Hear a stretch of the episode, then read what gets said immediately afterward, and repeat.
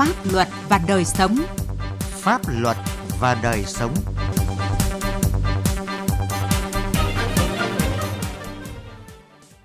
Kính chào quý vị và các bạn. Chương trình Pháp luật và đời sống hôm nay có những nội dung sau. Thái Nguyên tăng cường công tác tiếp công dân giải quyết đơn thư khiếu nại tố cáo.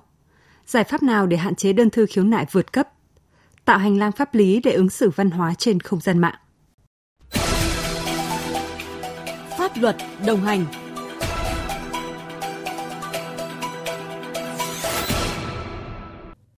Thưa quý vị và các bạn, công tác tiếp công dân giải quyết đơn thư khiếu nại tố cáo tại tỉnh Thái Nguyên trong những tháng đầu năm nay tiếp tục được các cấp các ngành quan tâm thực hiện.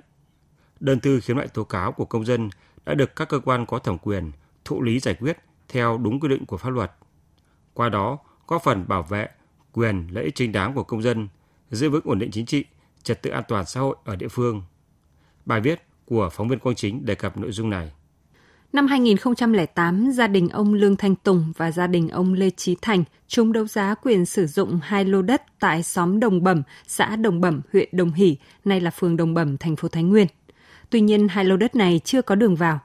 Năm 2010, gia đình ông Thành xây dựng nhà và được ông Nguyễn Văn Năm, trú tại tổ dân phố Đồng Bẩm, cho đi nhờ qua thửa đất số 160, tờ bản đồ số 12. Còn gia đình ông Tùng vẫn chưa xây được nhà do không có đường vào. Tại buổi tiếp công dân định kỳ tháng 6 vừa qua, Bí thư tỉnh ủy Thái Nguyên Nguyễn Thanh Hải đã yêu cầu cơ quan chuyên môn thu hồi thửa đất số 160 và cấp đổi cho gia đình ông Năm một mảnh đất tương ứng về diện tích và mục đích sử dụng để đảm bảo các hộ dân có quyền sử dụng đất ở các thửa đất, có đường đi thuận lợi. Thời gian hoàn thành trước ngày 30 tháng 7 năm 2021. Được người đứng đầu tỉnh ủy Thái Nguyên trực tiếp lắng nghe và giải quyết nguyện vọng chính đáng của gia đình, ông Lê Trí Thành rất xúc động.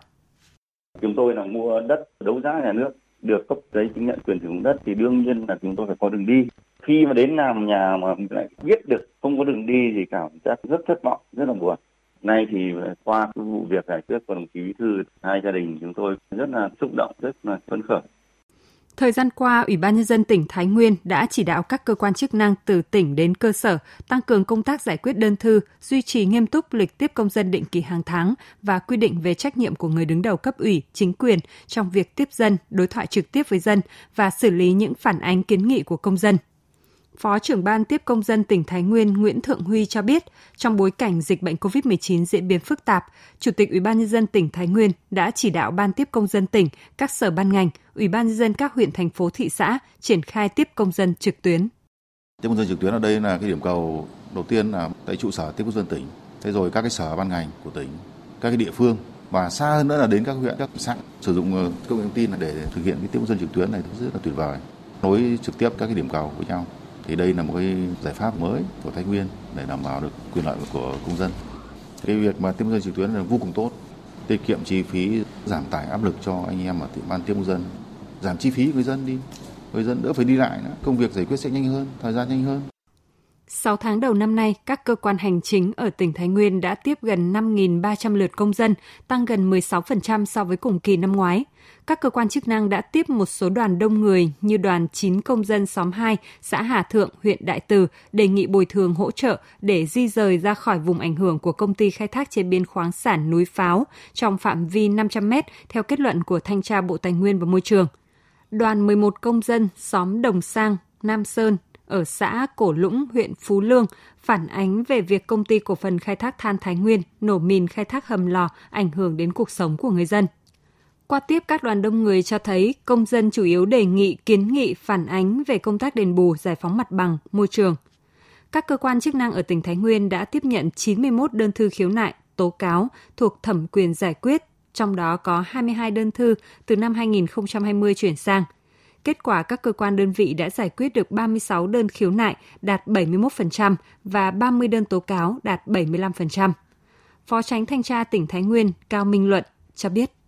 Thanh tra tỉnh đã tham mưu cho Ủy ban tỉnh ban hành nhiều văn bản, lãnh đạo chỉ đạo thực hiện công tác tiếp dân, giải quyết khiếu tố cáo. Tham mưu Ủy ban tỉnh ban hành cái kế hoạch số 42 về việc phối hợp tiếp công dân, giải quyết khiếu nại tố cáo là phục vụ bầu cử đại biểu Quốc hội khóa 15 và bầu cử đại biểu Hội đồng nhân cấp nhiệm kỳ 2021-2026 à, thì cũng tham mưu ban hành quyết định số ờ, 874 về thành lập cái tổ công tác của tỉnh để phối hợp tiếp công dân giải quyết khiếu nại tố cáo để phục vụ bầu cử đại biểu Quốc hội và Hội đồng nhân cấp. Trong 6 tháng đầu năm 2021, tình hình khiếu nại tố cáo trên địa bàn tỉnh có cái nhiều chuyển biến tích cực. Số vụ việc khiếu nại tố cáo thuộc thẩm quyền giải quyết giảm so với cùng kỳ năm 2021 không xảy ra điểm nóng vụ việc nổi cộ về khiếu nại tố cáo.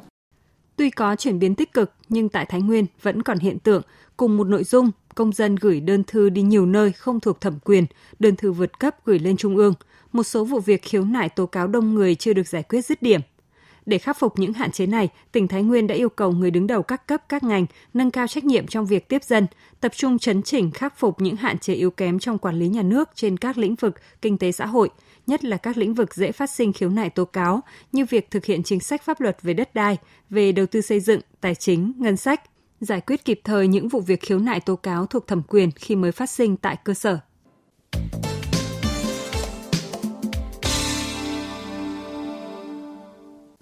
Thưa quý vị và các bạn, như chúng tôi vừa đề cập tại Thái Nguyên nói riêng và các tỉnh, thành phố nói chung, vẫn còn tình trạng cùng một nội dung công dân gửi đơn thư đi nhiều nơi không thuộc thẩm quyền, khiếu nại vượt cấp.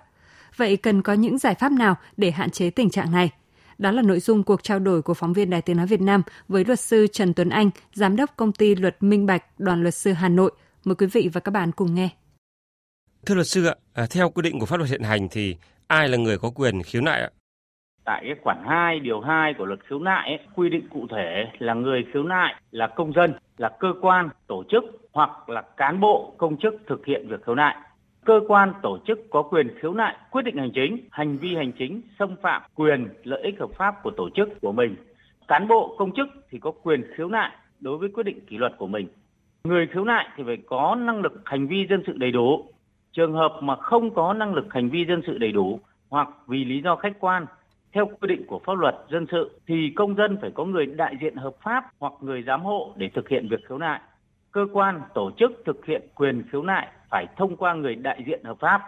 và các chủ thể thực hiện quyền khiếu nại phải là đối tượng chịu sự tác động trực tiếp của quyết định hành chính, hành vi hành chính bị khiếu nại. Việc khiếu nại phải được thực hiện đúng trình tự, thủ tục mà pháp luật quy định cụ thể là trong luật khiếu nại. Ở tại các địa phương thì hiện có cái tình trạng là cùng một nội dung, công dân gửi đơn thư đi rất nhiều nơi, không thuộc thẩm quyền giải quyết, khiếu nại vượt cấp. Phải chăng do công dân chưa nắm rõ quy định của pháp luật hay còn một lý do nào khác thưa luật sư ạ? Đối với cái tình trạng khiếu nại nhiều lần này, khiếu nại vượt cấp này, khiếu nại sai thẩm quyền này, khiếu nại sai đối tượng này, nó tồn tại từ xưa đến giờ rồi. Đây một là một cái tình trạng rất là nhức nhối cho cả các cái cá nhân công dân đi khiếu nại cũng như là các cơ quan có thẩm quyền giải quyết khiếu nại trong cái việc này có hai cái nguyên nhân chính. Xuất phát đầu tiên phải nói là từ người đi khiếu nại. Người dân chúng ta về cái nhận thức pháp luật trong lĩnh vực khiếu nại còn hạn chế. Đôi khi cái mà mình bị xâm phạm thì lại chưa chắc đã đi khiếu nại, mà lại đi khiếu nại về một cái văn bản, có khi nó lại không ảnh hưởng nhiều đến quyền lợi. Nhức nhối nhất là vấn đề thu hồi đất chẳng hạn. Thì có khi lại không đi khiếu nại cái quyết định thu hồi đất, mà lại đi khiếu nại cái quyết định ví dụ như kiểm đếm bắt buộc, hay là khiếu nại cái quyết định cưỡng chế thu hồi đất đối tượng trực tiếp tác động thì không khiếu nại mà lại đi khiếu nại một cái đối tượng phái sinh từ cái quyết định đấy.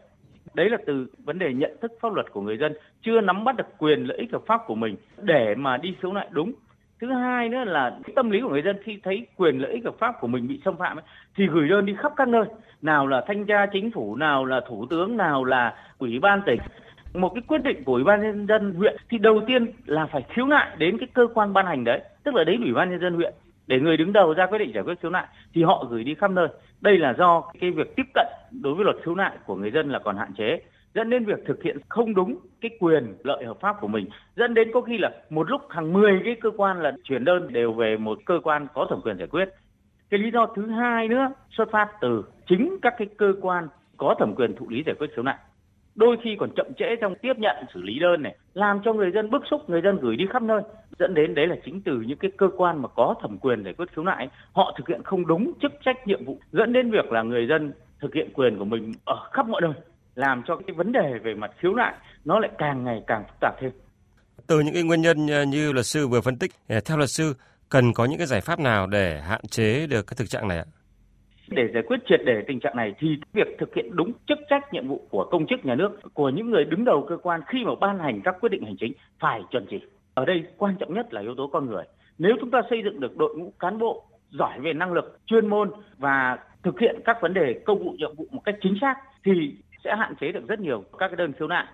Cái thứ hai nữa là chúng ta có thể phổ biến thêm kiến thức pháp luật liên quan đến luật khiếu nại, tuyên truyền phổ biến cho người dân, giải thích cho người dân hiểu những cái quy định pháp luật, quyền hạn và nghĩa vụ của mình trong việc giải quyết khiếu nại. Có như vậy thì người dân lúc đấy người ta sẽ chỉ khiếu nại đến những cơ quan có thẩm quyền giải quyết, tránh được cái tình trạng khiếu nại vượt cấp, khiếu nại sai đối tượng cũng như là thẩm quyền. Thứ ba nữa, trong vấn đề giải quyết khiếu nại thì khi cơ quan tiếp nhận đơn khiếu nại thì phải xử lý đúng theo quy định của pháp luật về thời hạn cũng như về thẩm quyền, phải công tâm trong vấn đề giải quyết khiếu nại. Xin cảm ơn luật sư.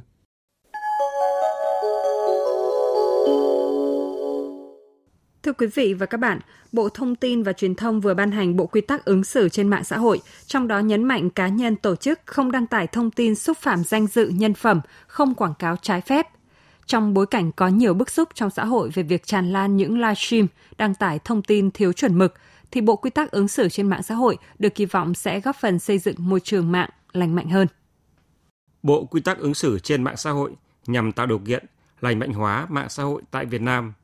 bảo đảm quyền tự do cá nhân, quyền tự do kinh doanh, không phân biệt đối xử nhà cung cấp dịch vụ trong và ngoài nước, phù hợp với chuẩn mực thông lệ các điều ước quốc tế mà Việt Nam đã tham gia. Đồng thời, Bộ Quy tắc ứng xử hướng đến xây dựng chuẩn mực đạo đức về hành vi ứng xử trên mạng xã hội, giáo dục ý thức, tạo thói quen tích cực trong các hành vi ứng xử của người dùng trên mạng xã hội, góp phần xây dựng mạng an toàn, lành mạnh tại Việt Nam.